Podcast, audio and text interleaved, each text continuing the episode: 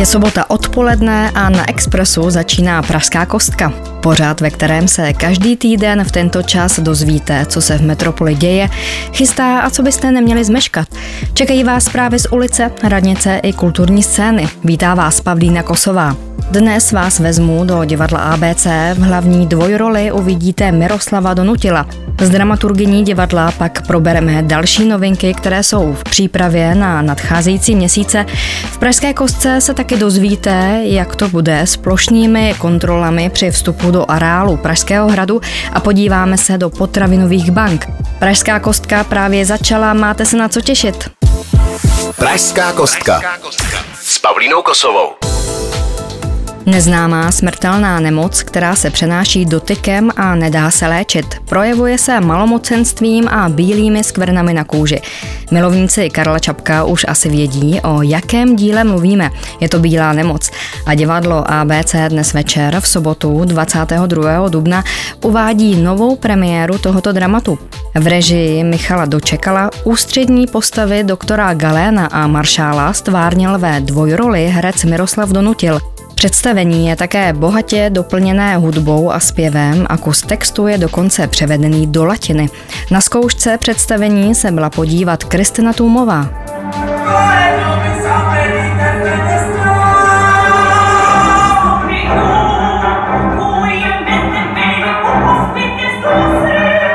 Do latiny přeložený text, který zpívá několik postav, dodává děj část jeho dramatičnosti. Témata vizionářského díla Karla Čapka na jevišti dostávají konkrétní paralely s dnešní dobou.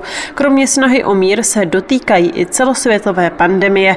Pokračuje režisér Michal Dočekal. Já jsem chtěl využít té modelovosti, té intelektuální naléhavosti a oprostit tu hru od eh, nějakých realistických eh, podrobností a takže jsem tam víc rolí obsadil mm, jedním hercem. Diváku vidí, myslím, poměrně místy, řekněme, spektakulární představení, které je i poměrně dost hudby. Všechno má sloužit tomu, aby ten problém zazněl, aby byl vnímán se vší svojí naléhavostí i problematičností. Ale člověk by chtěl ty lidi zachránit, a tak jsem si řekl, že musím něco zkusit. Vy máte asi svou vlastní metodu očenkové nemoci, že?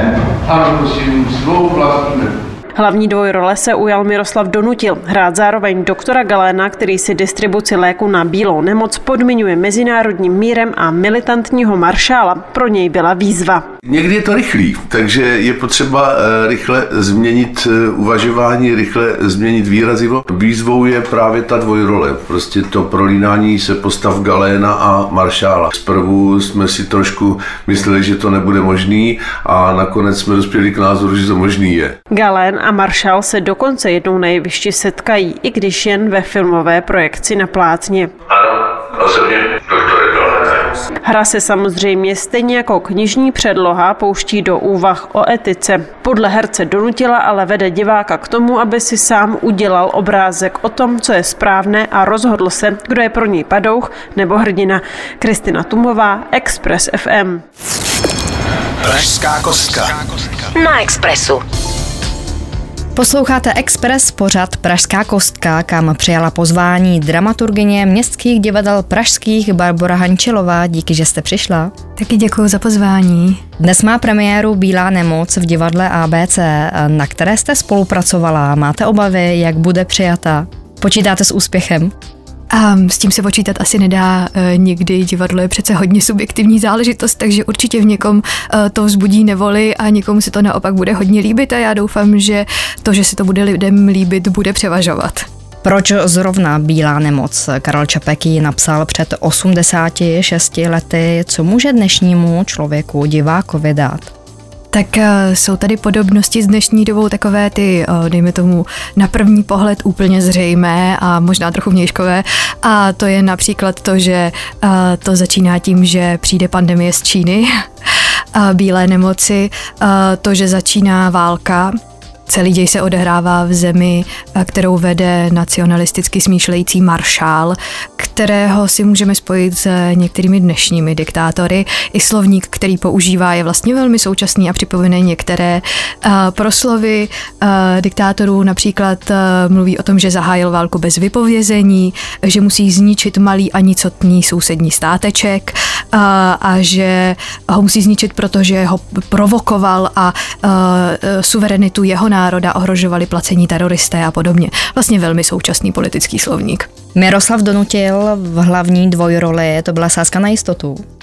Pan Donutil má určitě uh, takový talent, že dokáže uh, v té dvojroli obsáhnout tu dvojakost Galéna a Maršála. Doktor Galén um, je, dá se říct v naší interpretaci, v něčem podobný fanatik jako Maršál. Je to fanatik své pravdy uh, a Ferdinand Peroutka o té postavě dokonce psal, že je právě až terorista. Jakým způsobem se snaží prosadit myšlenku, které věří. Už příští týden byste měli v ABC začít zkoušet Shakespeareovu komedii. Jak se vám líbí? Na koho se mohou diváci těšit? Diváci se mohou těšit eh, v hlavních eh, rolích eh, na Renátu Matějíčkovou jako Rosalindu a jejího milého Orlanda bude hrát Radek Melša. Obsazení je to velmi mladé a proto se mohou diváci těšit na energii, kterou sebou mladé obsazení přinese. Příští týden začnete zkoušet, kdy bude premiéra? Premiéra bude 17. června. Původně knižní série, která se stala bestsellerem, poté úspěšný seriál a nově i divadelní hra. Na prknech divadla ABC řeč je o geniální přítelkyni od Elany Ferrante. Divadlo uvede hru na podzim. Už můžete prozradit podrobnosti, kdy se začne zkoušet nebo kdo obsadí hlavní roli?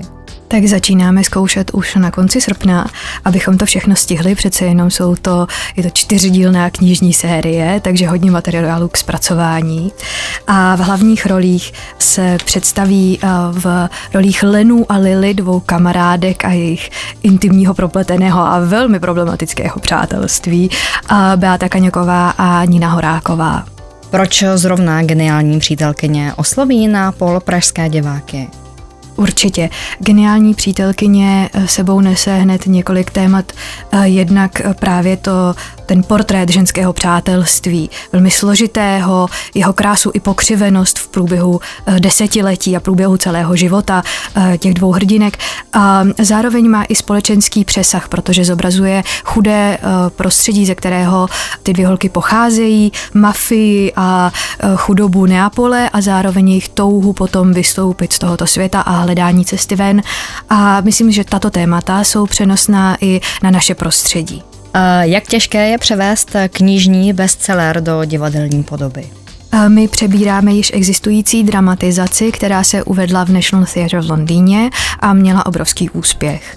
V Londýně se hrála inscenace celých pět hodin, my doufáme, že ještě něco trochu seškrtáme, a, ale každopádně je to velký epický příběh, na který se diváci mohou těšit v tom, že jim předá velkou energii a velké emoce.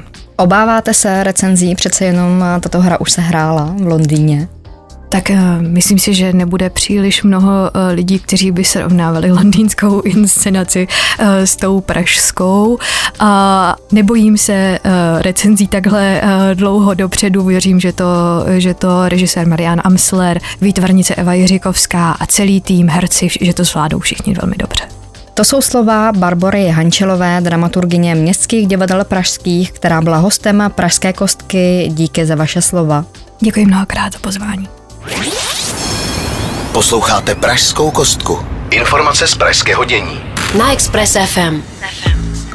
Zatímco minulý týden se snažili deváťáci, skládali přijímačky do prváků na střední školy, tento týden patřil mladším školákům, konkrétně těm, kteří by chtěli studovat na víceletých gymnáziích, tedy páťákům a sedmákům.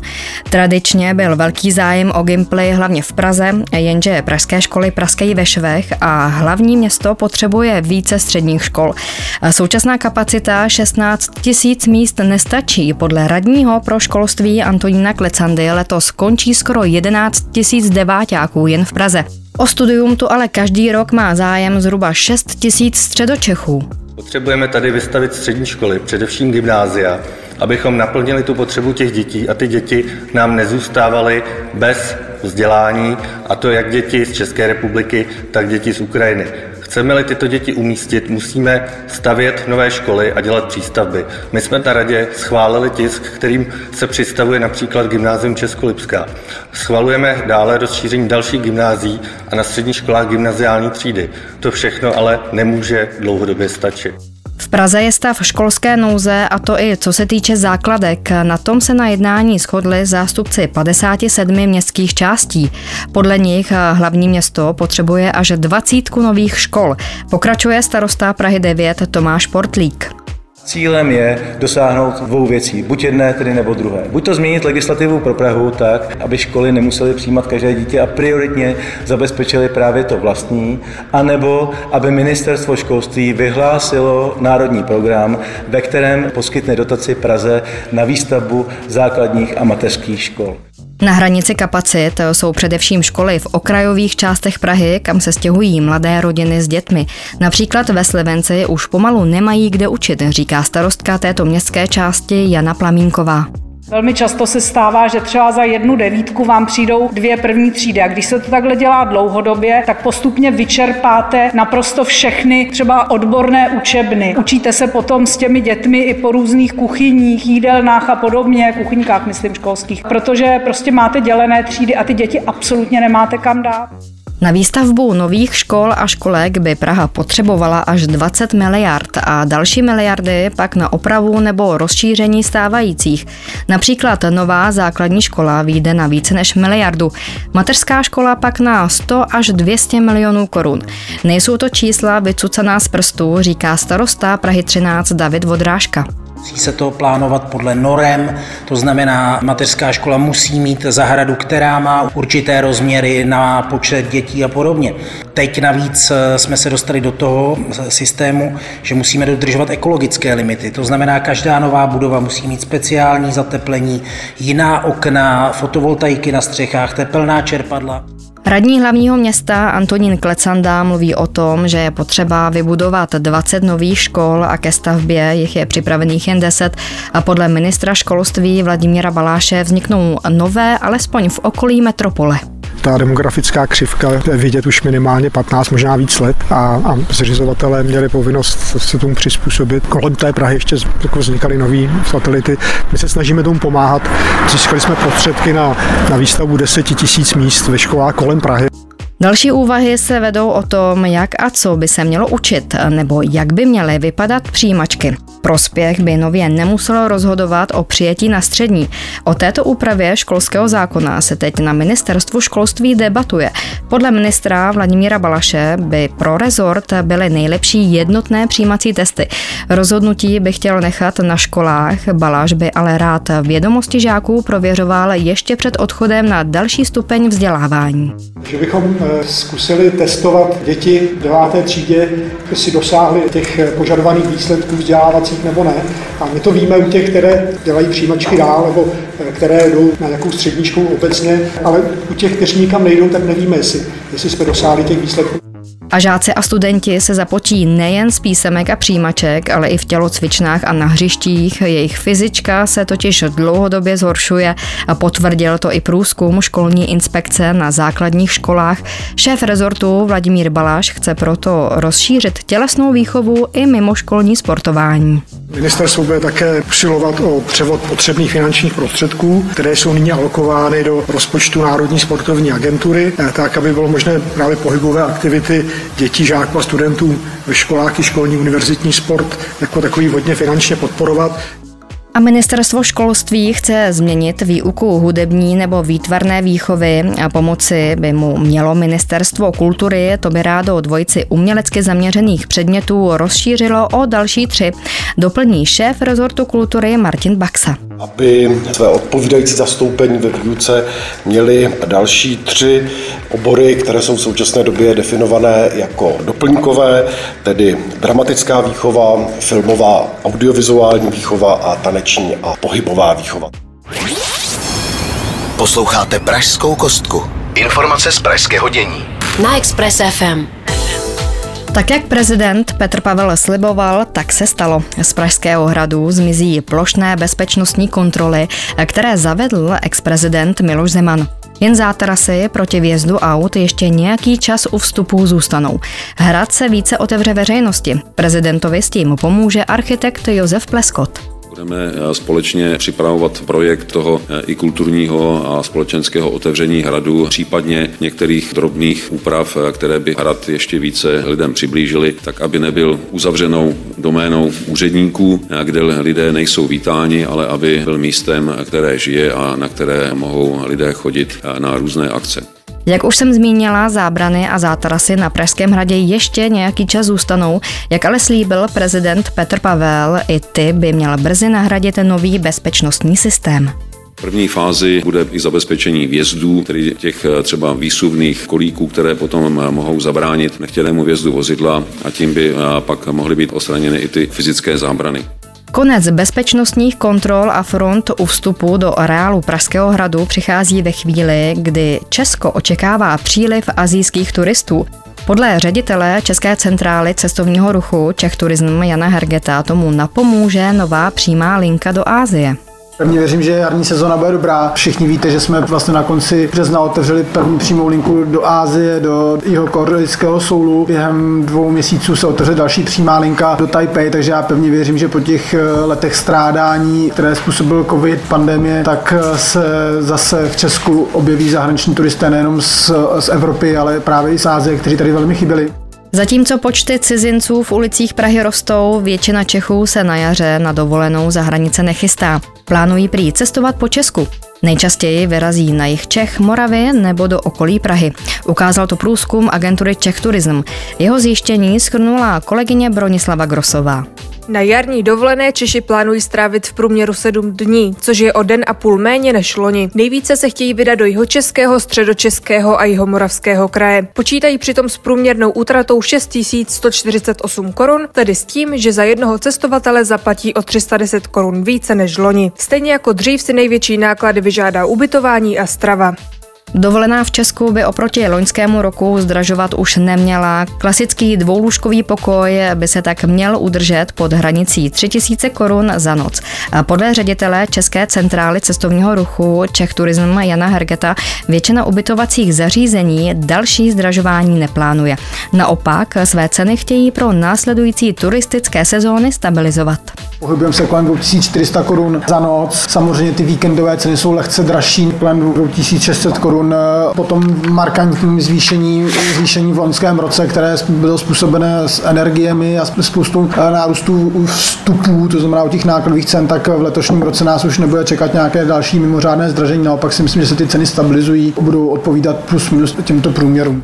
Aktuální obsazenost tuzemských hotelů a penzionů na květen se pohybuje okolo 60%. Express. Express. Pražská kostka. S Pavlínou Kosovou.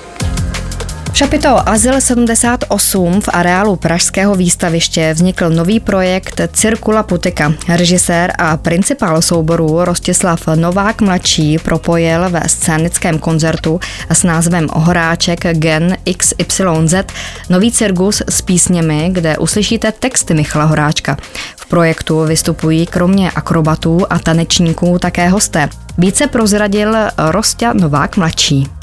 Já, když bych vám měl říct, co uvidíte, jestli to je koncert nebo cirkusový představení, divadlo, instalace, performance, já to nedokážu říct. Je to vlastně tak unikátní tvar pro mě, že možná to slovo výjimečný nebo unikátní aspoň zevnitř pro mě je strašně důležitý. Dali jsme dohromady nesourodou skupinu lidí, nejenom svým backgroundem, ale i žánrovostí a spojuje nás slovo a text Michala Horáčka, který je pro nás ale často i inspirací k tomu ho zaktualizovat.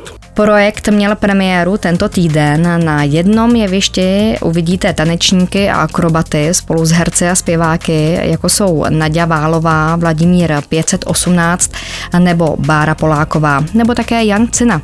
Hudební aranže měl na starosti kromě Jana Balzara také David Hlaváč.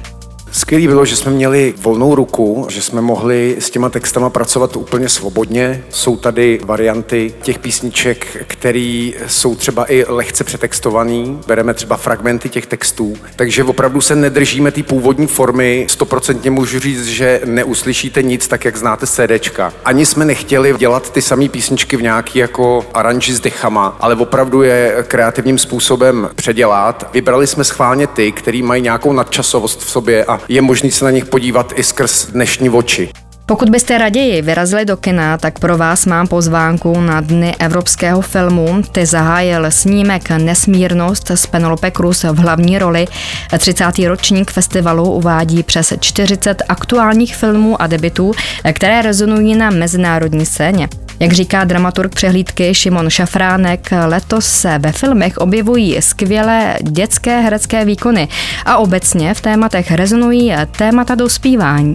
No, myslím si, že to hlavní téma je opravdu to dospívání. Hledání naděje v těch dětech, jak kdyby všechno ostatní tak jako hájí, že teda snad aspoň ty děti to nějak jako ukoulej. Při tom výběru bylo zajímavé, že východoevropské země se hodně obracejí jako do minulosti, do doby rozpadu Sovětského svazu. A my tam máme jako takový téma dezinformace, což je evropský téma. Bylo zajímavé, že opravdu v těch kinematografiích východní Evropy je prostě dost filmů z Baltiky, který se jako vyrovnávají vyloženě s rozpadem Sovětského svazu i vlastně z Maďarska. Dny evropského filmu můžete navštívit až do příští neděle 30. dubna. Express. Express. Pražská kostka. S Pavlínou Kosovou. Sbírka potravin slaví 10 let. Dobrovolníci tu za tu dobu darovali 4 tisíce tun potravin a 500 tun hygienických potřeb. Štědré jsou i obchodní řetězce, které přispěly téměř dvěma sty miliony korun. Podrobnosti o jarní akci, která odstartovala dnes v 8 hodin ráno a potrvá ještě pár hodin do 6 hodin odpoledne, zjišťovala reportérka Bronislava Grosová. Aktuální jarní kolo se uskuteční ve více než 1500 prodejnách v rámci celé České republiky. Online sbírka pak potrvá do 2. května. Darovat je vhodné především trvanlivé potraviny, jako jsou konzervy, těstoviny, mouky, dětská výživa nebo základní drogérie jako mídla nebo zubní pasty. Nakoupené potraviny nebo hygienické potřeby pak poputují k seniorům, samoživitelům nebo třeba pěstounům. Jak to v obchodech probíhá, Expressu popsal předseda České federace potravinových bank Aleš Slavíček. Dojděte do obchodu, nakupte nějakou trvanlivou potravinu a ve více než polovině obchodů budou dobrovolníci. Poznáte je podle zelených zástěr s logem sbírka potravin a těm vlastně můžete ty potraviny předat. A pokud se jedná o statickou sbírku, což je obchod bez dobrovolníků, tak většinou pokladen bude nějaký označený košík nebo nějaký větší box, kam vlastně se může darovat. A na závěr tu pro vás mám ještě dva kulturní typy. Vychází audioknihy spisovatelky Zuzany Maléřové. Vybrané kapitoly z knih Houslový klíč a o květině vypráví krátké důvěrné úvahy a příběhy, které čtenářům nabízí zamyšlení a motiv hledání citového porozumění.